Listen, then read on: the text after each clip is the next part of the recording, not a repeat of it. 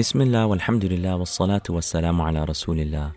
They say just as our bodies need nourishment to survive, our souls need to be nourished as well. But the question is, how often do we feed our souls?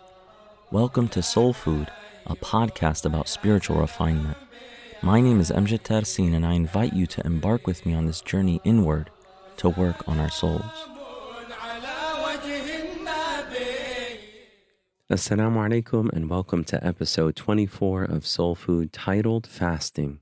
In this episode, we're going to cover the benefits of fasting. We'll talk about resembling the angels. And finally, we'll talk about how Allah honors the fasting person.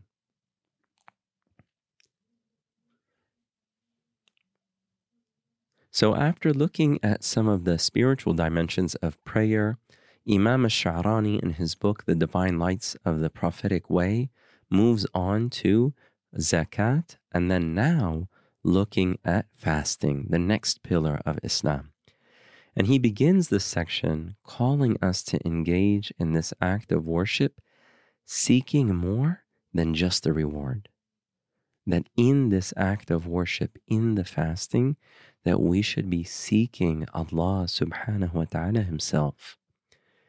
And Allah says in the Hadith Qudsi, As-sawmu li, fasting is for me.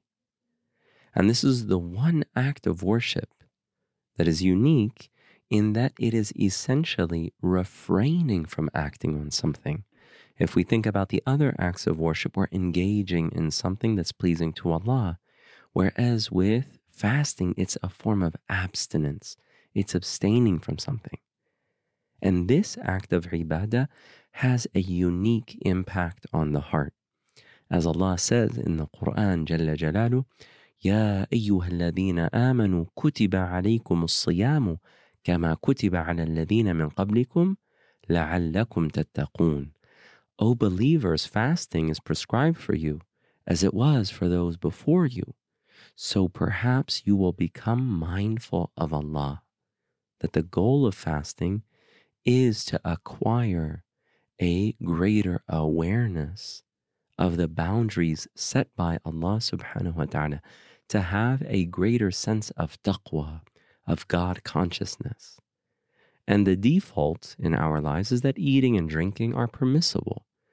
But during the day in Ramadan, they become forbidden. So if you're extra careful from doing things and engaging in things that are normally permissible, then you're going to be even less likely to do something that's forbidden.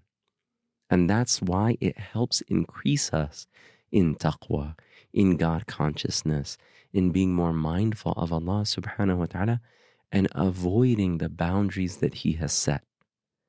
And that fasting helps polish the heart's mirror from the rust and the filth that blinds the heart.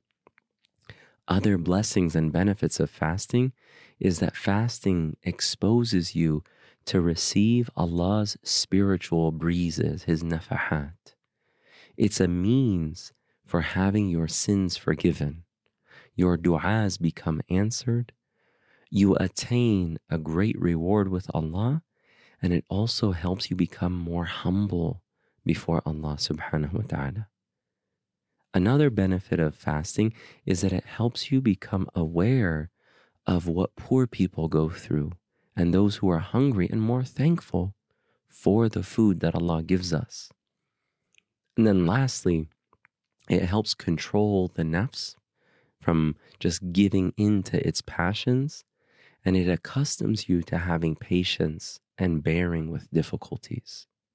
This brings us to the next point resembling the angels. One of the greatest benefits of fasting is that through hunger, you restrict the devil's ability to influence you.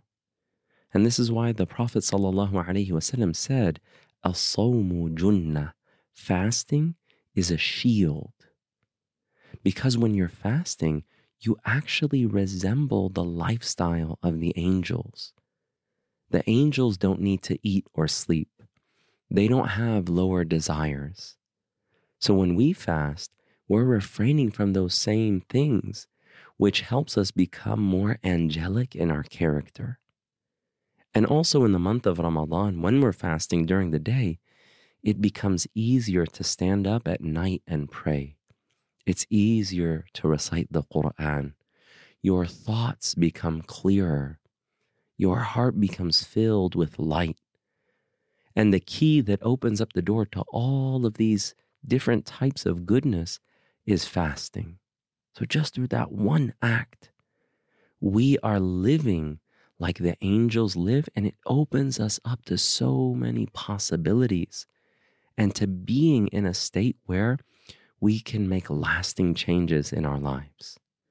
This brings us to the final point how Allah honors the fasting person. The Prophet ﷺ said that Allah, mighty and majestic, says, كل عمل ابن آدم له إلا الصيام فإنه لي وأنا أجزي به. That all the actions of the son of Adam are for him, for the human being, except for fasting. It is for me, and I give its reward. What this means is that the reward is unique. All the acts of devotion are for Allah subhanahu wa ta'ala. So, why is it that Allah says, except for fasting, it is for me? It's to show that there is something unique and special about fasting. It's as if Allah subhanahu wa ta'ala is saying, when I give its reward, I'm going to leave it open ended and I won't even quantify the amount because it will exceed your imagination Because it comes directly from Him subhanahu wa ta'ala, from the most generous. The hadith goes on وَالصِّيَامُ جُنَّةٌ Fasting is a shield. فإذا كان يوم صوم أحدكم فلا يرفث يومئذ Therefore, when one of you is fasting, let him not say anything crude on that day. ولا يصخب or to yell or get into arguments. فإن سابه أحد أو قاتله فليقل إني امرؤ صائم. And if someone insults him or fights him, he should say to himself, I am someone who is fasting. You have to ensure that your character is good when you're fasting, that that's one of the main goals of Siyam is to purify your character, to refine your character.